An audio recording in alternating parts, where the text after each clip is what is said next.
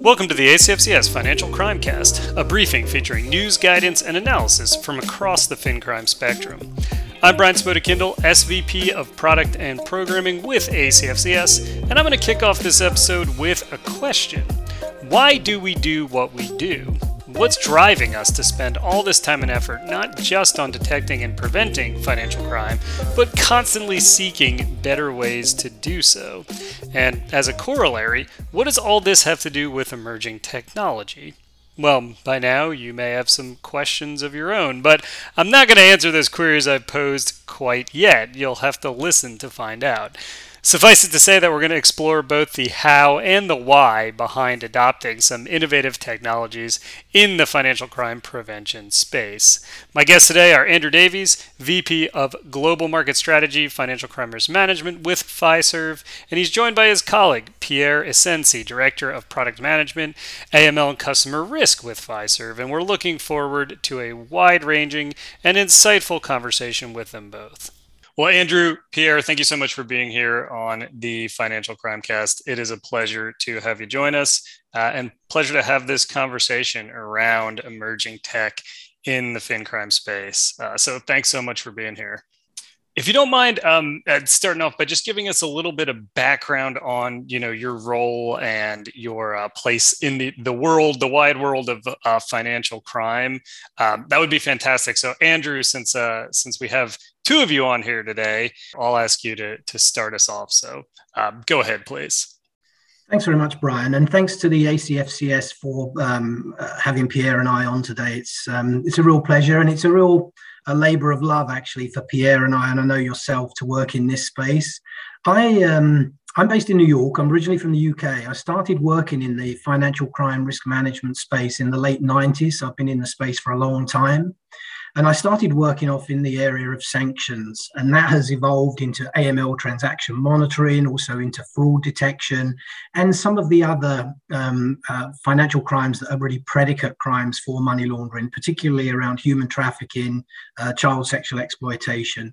And what I do is I actually work for Fiserv and I work in the capacity of helping our product team, our development team, our implementation team, but most importantly, our customers fight different types of financial crime risks in support of the moral imperative. So I really sort of lead that strategy, strategy function within our group. Fantastic. Thanks for that. And I, I love the term moral imperative too, because uh, it's something that too often is is lost. And I know it's something we'll talk a little bit about um, in just a moment on this podcast when uh, when we talk about financial crime. There is a moral imperative involved. So um, thanks very much for being here, uh, Pierre. Over to you. Tell us a little bit about your yourself. Yeah. Thanks so much, Brian, and thanks thank you for having me here. Um, hi, everyone. My name is Pierre Isensee. Um, I've been with Fiserv for the last 15 years. Um, I'm based out of Miami, Florida. Um, I've been working for Fiserv, like I said, for 15 years. Um, I started off originally as a business consultant, helping our clients uh, implement our product uh, both in the sorry in the life insurance, the banking space, money service businesses, and the financial services area. Um, that's been sort of worldwide implementations um, all over the all over the globe. Um, I've recently stepped over into our product management team, and I'm the director, currently the director of our product management team for our financial crime risk management product, um, helping clients uh, uh, fight crime, as, as Andrew mentioned also. So just uh, happy to be here. Excellent. Well, we're, we're thrilled to have you both. And uh, again, you know, let's pick up right on that thread that you you we started out with here, um, and let's talk about the you know the why. We're gonna have a wide ranging conversation on um, tech in in financial crime with things we can do with robotic process automation and uh, natural language generation and all sorts of really fascinating tools. But before we get into the weeds, I think it might be helpful to take a step back and just frame up um, the question of you know why we're focusing on innovation and why there is kind of an urgent need to improve results in financial crime detection and prevention. Um, so, Andrew, I would love your perspective on that. You know, why does this matter? Why are we trying to, you know, get it right and, frankly, get it better when it comes to detecting and preventing financial crime? Yeah, thanks, Brian. And and we are getting it better. That's the really good thing. That's the really encouraging thing. And and actually, this actually through the creation of organisations like the ACFCS. So I, I think we're we're definitely getting better as an industry. And, and that means that we're taking more of a holistic view of financial crime. So it's not just AML, it's not just fraud, it's not just human trafficking. It's taking a look at all of those risks and managing them holistically because they are closely uh, intertwined. The reason why we do what we do and why I celebrate everyone who's listening to this podcast is there's around any point in time, according to the Interna- International Labour Organization, 40 million people in human, in, in human slavery around the world. 40 million people. 75% women, 25% children. Most of these are related to some sort of uh, um, human trafficking or human slavery, but they, they are, the numbers are sheer, uh, absolutely staggering. So, and something that we can help effect a reduction in those uh, those numbers. Also, if you look at it from a consumer of financial services perspective, according to the Aite group, just in the United States alone, 47% of people are affected by identity theft. This is bank um, account takeover leading to losses in excess of $500 billion. So we have a, and, and, and I actually use the term sort of three dimensions of financial crime risk that your organizations and, and certainly my organization are managing. We're managing our compliance obligations. Absolutely, we need to do that. We're managing our reputational risk. Absolutely, we need to do that. But people want to do business with co- companies and organizations that have integrity and security. And then, as you mentioned, Brian, there is this sort of moral imperative. And it's something that I know motivates myself and Pierre and you that notion of doing the right thing, that sort of categorical imperative, because that's in the best interest of the um, uh, majority of the population. So that's why we need to do what we do and we need to do it better. Great, thank you for that. Yeah, and I think it's the you know I think that's the really the right place to start here because now we're going to talk about you know uh, some of the ways in which uh, uh, we can do it better, right? And and particularly a topic that has been, I think, top of mind or near top of mind for a lot of the folks out there, um, and that is the the uh, the effective technology piece. Um, so you know when we talk about uh, uh, ways that we can improve results and ways that we can work towards this you know this moral good right? Um, why look at technology in particular? Um, what is it about you know some of the, the the tech solutions that you're seeing in the industry that um, say okay you know this is the direction we need to go in to manage financial crime risk? Yeah that's a great question. So uh, one of the, the uh, and i guess there are a couple of things that are sort of happening around the world sort of recently. One of the things, and I always come back to the whole sort of uh, uh um, my genesis in this uh, space was actually related to sanctions and, mon- and anti-money laundering. And according to the UN, more than 98% of the money that's laundered through the financial system is actually um, goes undetected. 98% undetected. So we've had technology in the space for decades at this point to try and detect money laundering and to, t- to detect other types of financial crime. And we've made significant um, improvements since I started in this space. I started in the sanctions space in the mid 90s looking for uh, um, different types of um, entities that may be sanctioned or linked to uh, politically, political exposure. We've certainly made great leaps forward. But now, with the advent of new types of technology, we can do even better. So we can materially reduce that uh, 98% that flows through the financial system undetected and I think that um, you know how, how, the world turns, right? You know, the world turns and, and, remains eternally still because I started in sanctions, and then recently, as Pierre and I have seen, there's a lot of um, activity around sanctions and how we can be more effective in imposing sanctions to achieve the uh, um, the sort of that moral imperative, if you like. So. We're going to uh, talk about some different technologies today, but the, the volume of data that goes through organizations' systems at this point is so huge that we can't do everything manually. Every second, every human in the world generates, this is an IBM stat, it's a great stat, generates around 1.7 megabytes of data. To interrogate, interrogate that data, to exploit the value in that data to prevent financial crime, then we clearly need technology. It's beyond the capacity of um, individuals. Yeah, I think that's uh, undoubtedly true. There is uh, no way that you know we've reached a point where we are far beyond human intervention in uh, the volume and velocity of data being generated. So, on that note, what are we talking about in specific? You know, we mentioned emerging tech, and we threw out some some names and some acronyms which people may or may not be familiar with. But let's get right into uh, what what we're specifically going to be discussing. So, can you can you talk about the the tech and the capabilities that we'll be addressing today? Yeah, I'll, I'll introduce them. I know Pierre has been implementing a lot of these um, uh, different things in our own products and also for different financial institutions. But you know, one of the things that, and we will come back to this, one of the things that underlies all the technology is data. And that data can be used by, you know, the first thing that we can talk about, which is the leveraging more advanced analytics, more uh, sophisticated detection capabilities to apply to that data to uncover uh, suspicious activity that could be related to money laundering or fraud. So we'll talk about analytics. Then um, we'll talk about something, and you're right, I actually sort of threw in the term RPA, which is that sort of robotic process automation. It's using automated tools, and I actually sometimes refer to it as intelligent automation. So it's using tools to do a lot of the legwork. So maybe capturing documents around uh, um, an AML investigation rather than having your analysts go out and have to do all of that legwork to collect the information be- before they can apply what I refer to as their sort of spidey sense to actually do um, money laundering and fraud investigations. So it takes a lot of that uh, um, sort of legwork out of the uh, the process and can make processes more efficient, but most importantly, more effective. So analytics, we'll talk a little bit about um, automation. And then something that Pierre and I have been doing some work with um, is natural language generation. So this could be generating a, susp- uh, a, suspicious activity reports narrative, or there are some other uses that I know Pierre has come up with recently. And then maybe um, we'll come back to the whole notion of data. What sources of data can we use to be more effective in fighting financial crime?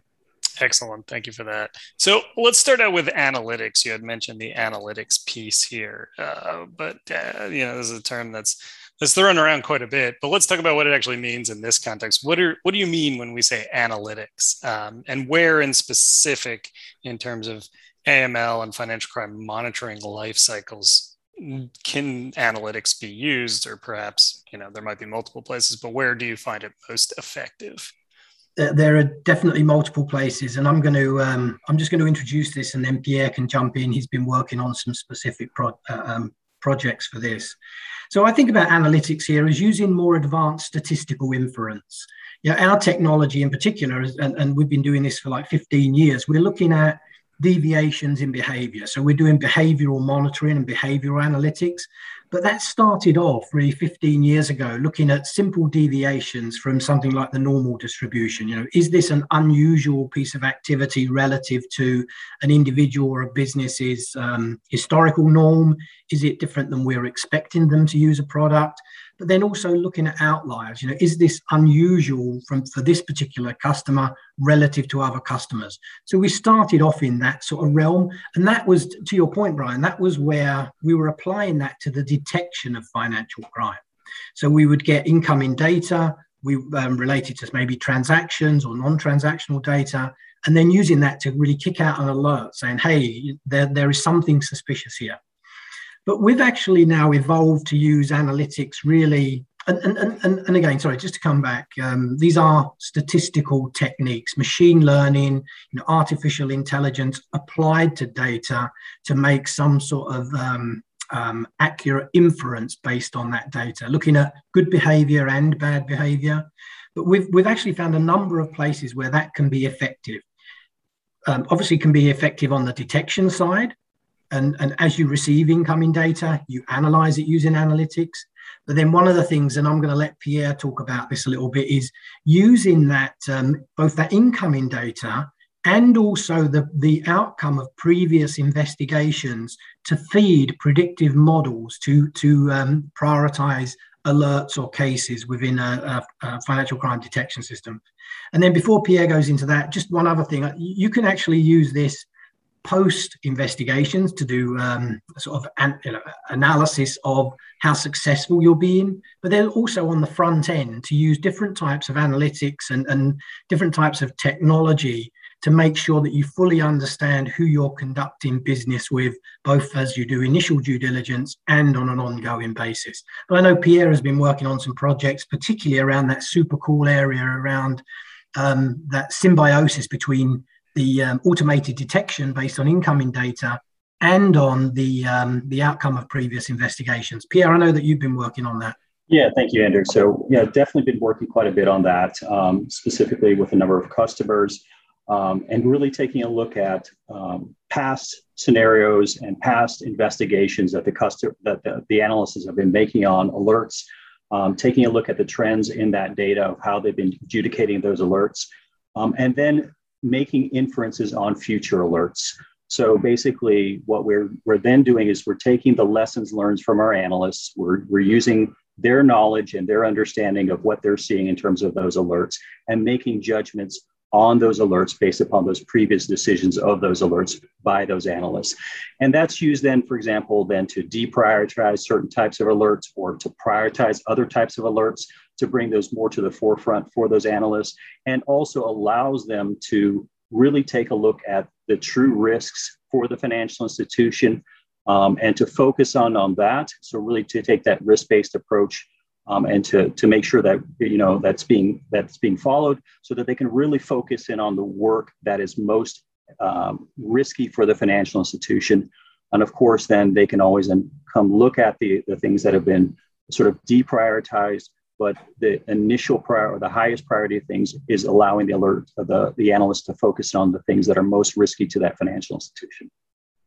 Yeah it's super cool approach. And and one of the things that i know pierre has been working on and he can describe these things better than me. It's it's been um, 30 years since i had studied statistics at university but you we basically have the outcome of previous investigations. This is one of the areas where we found the uh, application of analytics to be effective we we take that data we have our data scientists and, and i know many financial institutions have their own data scientists they analyze that data and really identify the characteristics or features in that data data and they're using different techniques. I know one of the things that um, our team has used is sort of building this sort of um, random forest sort of technique where we look at that data, and that, that uh, technique can be used to prioritize these characteristics of these uh, investigations and use that to as a, as a scoring mechanism to inform subsequent alerts that we have um, you know coming into the detection engine.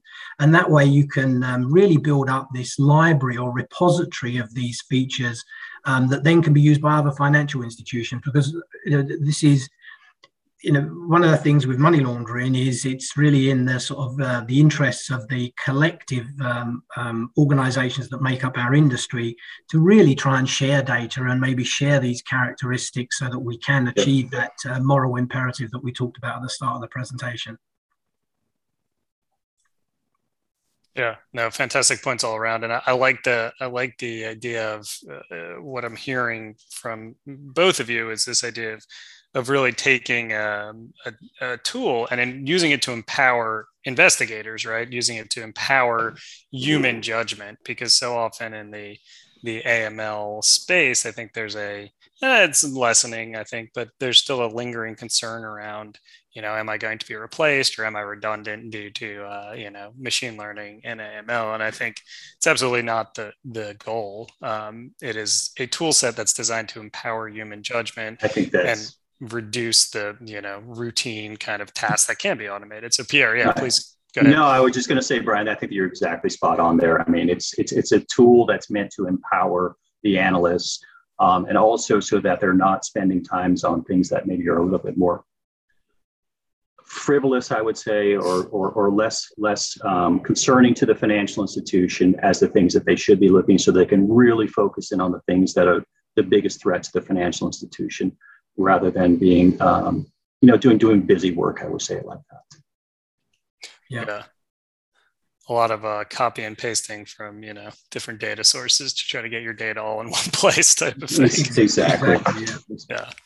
Well, let's talk about uh, let's talk about the the advanced analytics space. Um, you know, so uh, there's obviously different tiers of you know where institutions are at.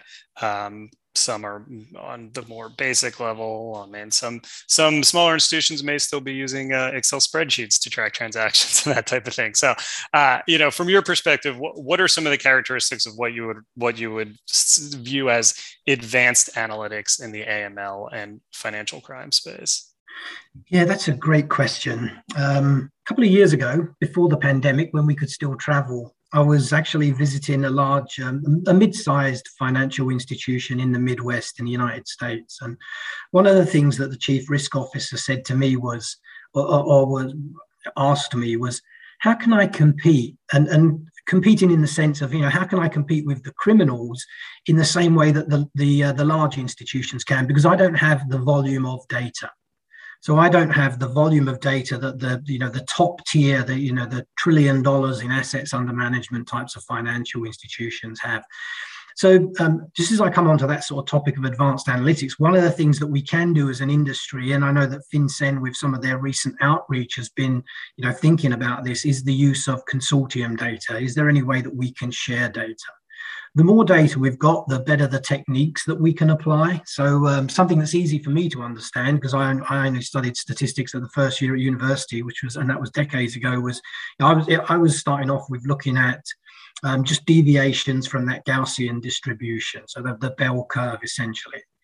So, so even if you're a small institution, you can start to do that and look at your uh, customers' uh, um, deviations in behavior based on their sort of historical norms. Then, as you become more advanced, and certainly the, the large financial institutions and organizations like Fiserv, we have our own sets of data scientists. And this is uh, really the, you know, a, a very um, uh, um, profession is a professional discipline to have uh, this sort of data science uh, uh, background. But you can start using more advanced techniques. So rather than just simple statistical analysis, you can uh, move into the idea of more advanced analytics, which could be supervised machine learning. So, similar to the sort of techniques that we talked about earlier on with doing this feature analysis with a data scientist and, and identifying and prioritizing these features in data. But then there are certain uh, um, techniques where you can use unsupervised machine learning, almost where that uh, um, some sort of uh, technique to really sort of learn and um, uh, from data uh, automatically. And then we move into the whole space of that um, artificial intelligence and, and, using other techniques to be more effective in financial fighting financial crime. And I think there's a, you know, if you're you're right, Brian. There are many organizations that really aren't at that stage, but you can start on that journey with the goal of being more effective in financial crime. And, and those are some of the, that's the sort of pathway that, that I see financial institutions um, you know, going on at the moment with that statistical analysis, machine learning, AI, applying that to, uh, to as much data as you can possibly get your hands on. I know Pierre has done work with um, financial institutions across the sort of spectrum in terms of size, but does that, does that make sense to you, Pierre?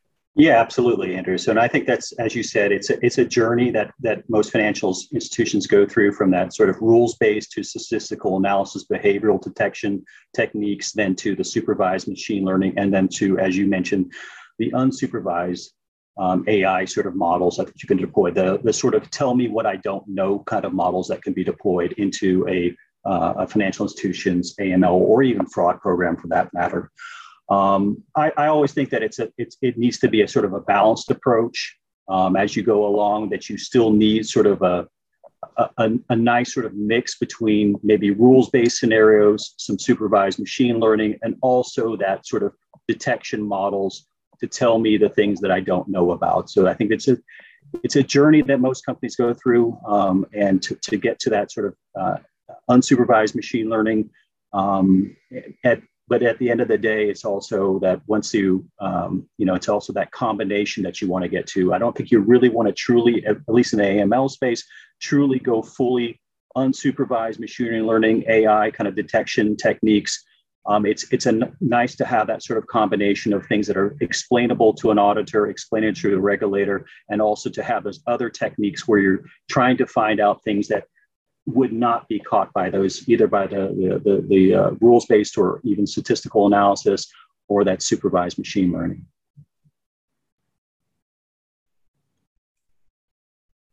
Yeah, excellent points on on the kind of tiered approach that you need there too. Um, and you know, I heard you call it a journey, which I think is a great point.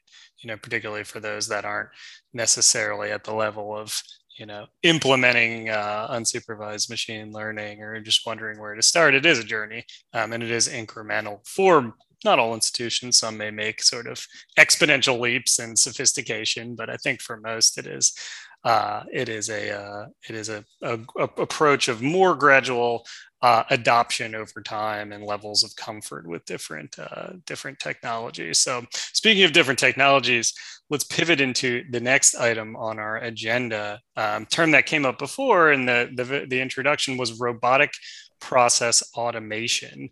Um, can you tell us, Andrew, a little bit more about, you know, first of all, what robotic process automation is? I think there's some clues in the name, um, RPA as it's also called, but also how it can be used in the context of AML and fin crime operations. Yeah, so really RPA or robotic process automation, and and and we have a practice that sort of leads this. So I'm sort of again um, um, just sort of introducing this as a concept here, and we've certainly seen um, significant adoption by our customers in the uh, financial crime space. But it's essentially using technology to again empower investigators in particular. So it's it's using what's called virtual workers to go out and do some of the more mundane, more routine tasks. So, and these are generally highly repeatable tasks, highly predictable tasks.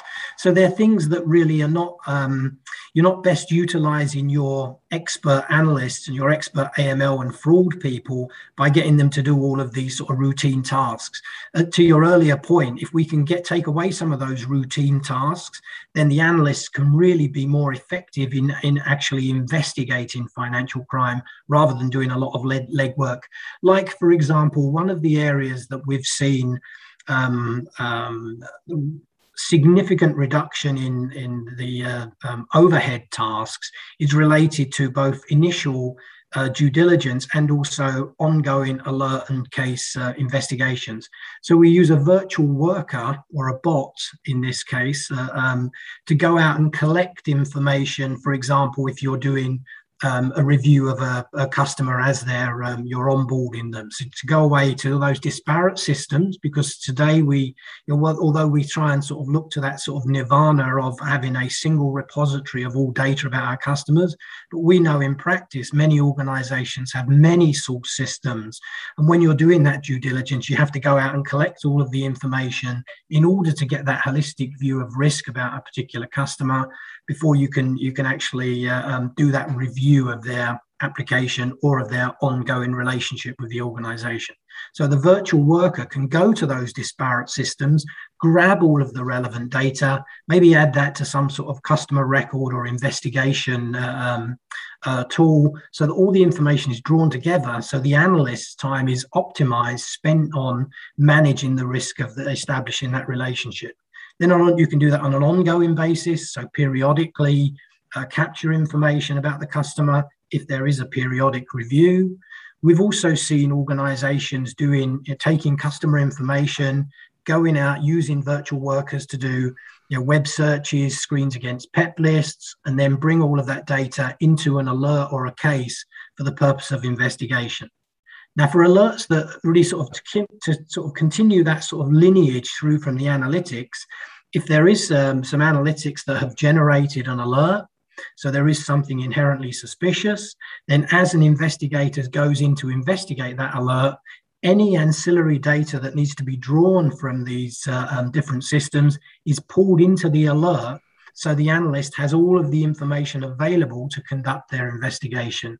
So that's really sort of introduction to how we're seeing um, automation and RPA utilized in the financial crime space. I know um, Pierre's seen this. Some of our customers, particularly in the insurance space, have um, adopted this technology, and I know that um, Pierre has been looking at it in the context of our products as well. Yeah, absolutely. So, um, and it for me, you know, you, you hit the nail on the head kind of thing, Andrew, when you said optimizing the analysts, um, you know, uh, time so that they can really focus in on those investigations rather than, for example, creating a case and then having to go to 20 different source systems and attach documents from all those different sources into that case. That consumes time away from your ability to make that, uh, to, to, to conduct that investigation um, so that's really, you know, the, the, one of the powerful tools in cases um, is, is the ability to retrieve documents through the different life cycles of the case. So, for example, maybe it's in the case creation, or then I promote my case to a different, different stage within the life cycle of that case, then I have another set of documents which needs to be retrieved. So I'm as I'm going through that going through that life cycle of that case, I'm saving the time of the investigator to focus in on the investigation rather than being sort of a you know somebody who's going out and grabbing papers, shuffling papers, and all that kind of stuff, allowing them to focus in on the investigation on the case. Andrew, you mentioned also the alerts. I've seen a lot of things with alerts also, where basically that grabbing those initial documents that you need to look at um, so that if there is an alert that you need to, to review, you already have that stuff in place. Again, you don't have to go back and forth to different systems. That sort of swiveling your head from one screen to another, which I, I talk about all the time. Just getting in there, getting the work done, having everything available for you so that you could be most efficient with working both the alerts and the cases. Yeah, and again, you know, it, it does seem to be coming back to empowering the human, right? All sorts of tools and techniques to really uh, empower human beings and get them to do what they do effectively rather than spend time doing things they don't necessarily do effectively, like compile yeah. data. Um, so yeah, great points, and I, you know, I like the idea of a virtual worker as well because I think sometimes um, it can be challenging to think, okay, you know, there's a a tool like robotic process automation where do I apply a tool within my process? We'll think of it as, you know, what task would you have a worker do, right? Like here's a job description for a worker. You know, you can create a job description for a robotic process automation tool too. So, um, yeah, so there's some great context around that. So, uh, let's uh, let's throw the last of our acronyms into the mix here, and that is NLG, uh, natural language generation. I think this might be the least familiar, well, at least for me, maybe for some of our listeners as well, um, the least familiar in the financial crime context and, and maybe a little, a bit less intuitive how this applies. So, uh, Andrew, can you tell us a little bit more about what NLG is and how it uh, applies in the, the AML fin crime context? Yeah, absolutely. And, and I will um, pass this over to Pierre shortly because he's much more creative than I am with this particular technology. So, NLG stands for Natural Language Generation. Um, and this is the process of taking data and um, uh, taking that data and putting it into a, a, a human readable form. So creating a report, or in the context of where we've seen it used in the, the financial crime space, is taking data and using it to create things like alert notes or, or case notes. So as you're going through an investigation, you know, is there a standard set of data that you can put into a machine readable form that could be used, for example, in a SAR narrative? In that way, it achieves a number of things. It takes some of that legwork out, maybe uh, formatting the data in a machine readable form that can then be subsequently sent to the regulators. And of course, using um, technology to create some of that, uh, um, a portion of the suspicious activity report narrative, it makes the narratives consistent. So you're always getting the same data, you're putting it into the same format so that it can be, um, you know, even subsequently analyzed more effectively by the regulators as you submit these things. So it's really that process of taking data, putting it into some sort of machine readable form. And I was unimaginative here. I was um, using the uh, thinking of the this technology when we first started working with it to um, to generate sort of alert notes, case notes, and um, potentially SAR narratives. And um, where our customers have applied this technology or have looked at applying this technology, they get a, a, material reduction in the time it takes to actually process alerts, for example. You know, I think, you know, 10 to 17% reduction in the time it takes to process the alerts. And again, it's empowering, it's informing the analysts with different information so that they can be more effective. And I know that Pierre came up with something that I, I'd, I had not even thought of around the use of um, NLG in the, the presentation of data to the analysts. Yeah, absolutely, and thanks, Andrew. And I, you're spot also spot on also about you know just the, the the alert notes and the case notes and the narratives and that that point that you made about consistency. Um, I've seen plenty of financial institutions that have struggled with analysts having gone off and doing um, notes that uh, weren't very consistent, and then having audit issues because of the inconsistency in their alerts and notes, uh, alert notes and case notes. Um, the other thing, what I really found very powerful with, with NLG, for example, is that if you look at, for example, a customer record or an account record, um, what you get in most systems or a lot of systems is, is just simply an overview of the non-financial transactions. What do I mean by that? I mean, if you like change of addresses or change of phone numbers or things like that. um, or an overview of or a listing of all the financial transactions. And what you can do, for example, with NLG is just simply NLG can look at that data for that customer record or that account record and give you a quick sort of summary or bullet point um, on that customer record or that account record about what's going on. So, for example, Brian, let's say that you had three changes of addresses and two changes of phone number within the last 24 hours. If I'm opening up a customer record for you, Brian, I don't have to scan through all that data. Basically, I'm going to get like a highlight or sort of a, a, a headline, if you will, um, saying, hey, this customer, Brian, has changed his address and he's had two change of phone numbers within the past 24 hours. When I open that record straight away without having to scan through all that list of data. You think also about also management reporting? That's also a fantastic use case. So typically when you when you talk about management reports you're talking about pie uh, pie charts graphs uh, bar charts and all that kind of thing. With the nlg technology basically what it can do is it can summarize that data that's on that chart um, and give you an overview of what has happened for example in the previous quarter as compared to the to the current quarter and it also can take a look at those previous trends and make predictions based upon those trends about what will happen in the future trends. And if you think about, for example, the, uh, the, the, the, volume of alerts or the volume of cases or the, the, the, changes in the types of financial crime. So let's say that I have a lot of elderly abuse, for example, and it's it's it's it's like the previous quarter I had 20 cases of it, you know, and before that, I had 10 cases, and now I have 30 cases of it. It can say, hey, based upon these previous trends, this is something that maybe you want to focus in on it because we see an increase in that trend in that type of financial crime. Yeah, it's a it's a fascinating one for me. I think there's you know just a lot of applications to be explored there, and it's really cool to see some of the ones that you touched on um, on this call. And I think you know a lot more to be done there. A lot of creativity uh, to be applied within within the uh, the NLG solution. So yeah. uh, very cool to see that let's let's talk you know we've been focused on technology and and obviously that's the, the main thrust of this podcast, a huge piece of the, the puzzle when it comes to uh, improving results in financial crime profession, uh, uh, prevention in general. But you know, beyond technology, what else can we do to effectively manage alerts related to money laundering and financial crime? Any thoughts there, Andrew? Yeah, so I'm I'm often thinking about this because I think we have in the space we clearly have you know, experts, um, experts at reviewing um, alerts and really uncovering financial crime. And that's why, as I mentioned before, you know, I'm so privileged to have the opportunity to speak to this group of people and the members of ACFCS because it's such a um, it's such a noble endeavor that what everyone's doing.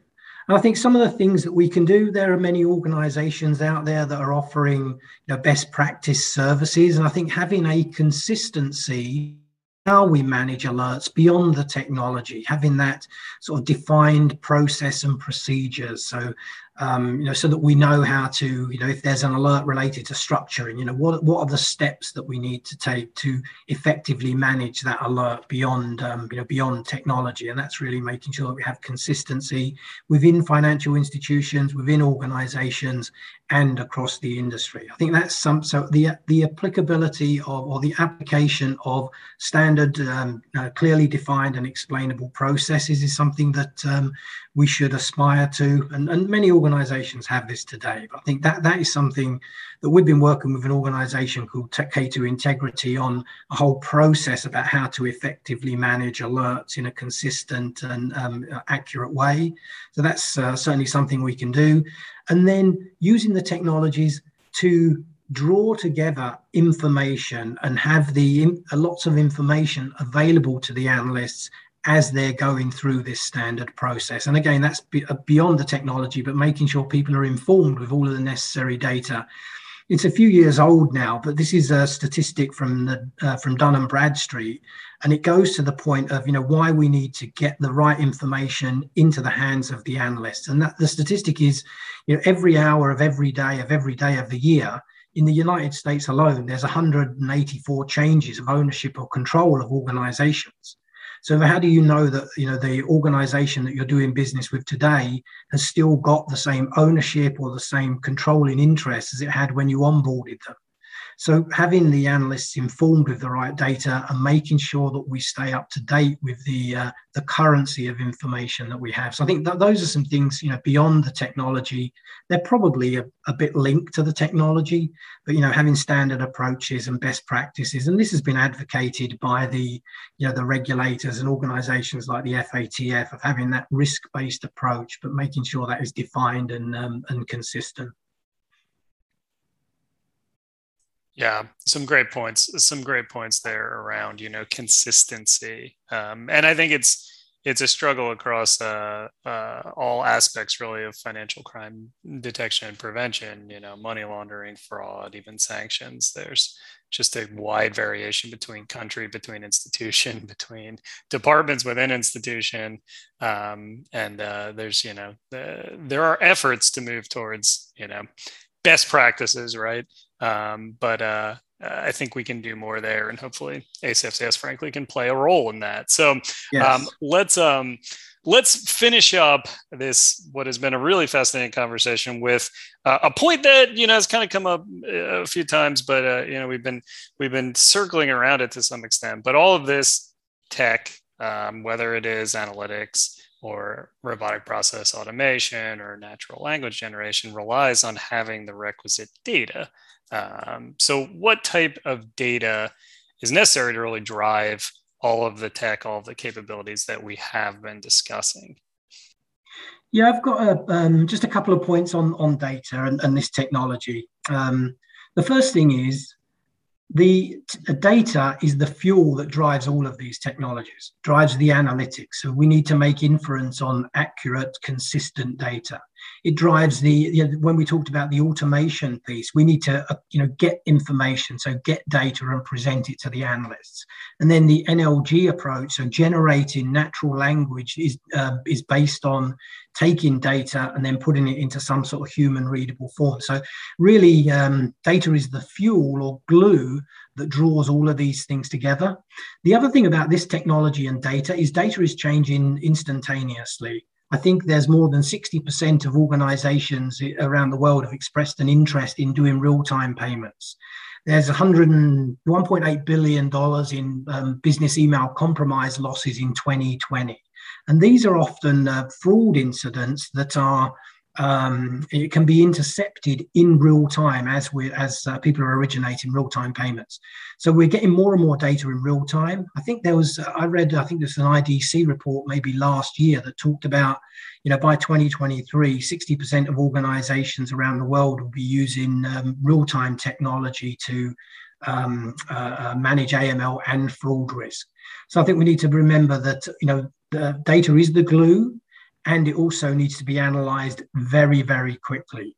In terms of the data that we use, um, um, really, there I, I, see there's really a sort of few sets of data. There's your transactional and non-transactional data that you have within your organization. There's um, uh, data that we get, particularly around sanctions, as we've been seeing sanctions change a lot over the last few weeks. Um, so there's data that we can get from public records. And then there's third party data, really commercial providers of data. And I think I know that Pierre has been doing quite a lot of work with different organizations and, and has some quite strong views on the different types of data that we can use. Yeah, Thanks, Andrew. And, and I, just to add on to the point of Andrew about third party data, it's really key to understanding who your customers are interacting with, whether that's an inbound transaction or an outbound transaction. Um, you know, I always give the, the example of, of a company called Happy Smiles, and Happy Smiles, it sounds quite innocuous, but actually, Happy Smiles could be a cannabis company, it could be a crypto company, it could be something else that's a little bit somewhat nefarious. Um, so understanding whether you know whether you know what that company is that your client or that even that person that your client is dealing with is key to either risk rating that transaction as being potentially more fraudulent or more of an AML risk, or de potentially even de-risking that transaction. So, for example, let's say that I have a, a transaction, it's an outbound wire transaction, and I understand, for example, that that's actually a mortgage title company as compared to a crypto company. That can be a decision where I basically can de risk that transaction um, as compared to that if I understand that uh, transaction is a crypto, it's going to a crypto company. So that's when like third party data can be really important of understanding who your customers are dealing with, either from those inbound transactions or those outbound transactions. Um, and it's really important in the both in the in the sanctions process and also in the AML and fraud spaces for for, for understanding who those customers are interacting with. Yeah, and I think very appropriate to close out on the sanctions piece as uh, it's incre- incredibly important given uh, world events right now to, to get this right. So, uh, very privileged to have Andrew and Pierre on this financial crime cast to have their guidance on uh, on again how we can how we can get this right, whether it's in the sanctions context or, or elsewhere, using some of this emerging tech, but also like, focusing on the human aspect of financial crime detection and prevention, whether that's the human impact on victims or the human empowerment we can gain through creative and innovative use of tech. So, Andrew, Pierre, it's been a real pleasure having you on here. Thanks, Brian. Thank you, Brian. And with that, we will wrap up for the day. Please join us again for the next episode of the Financial Crime Cast. You can find us on Apple Podcasts, Spotify, or many other locations where you get your podcasts. Uh, please visit acfcs.org for the entire podcast lineup for more information about everything we have to offer. Again, my guests have been uh, Andrew and Pierre with Fiserv. Uh, please visit their site too. You'll find it in the description uh, to learn learn more about everything Fiserv has to offer. We're signing off for now. Have a great rest of the day, great rest of the week. Goodbye, everyone.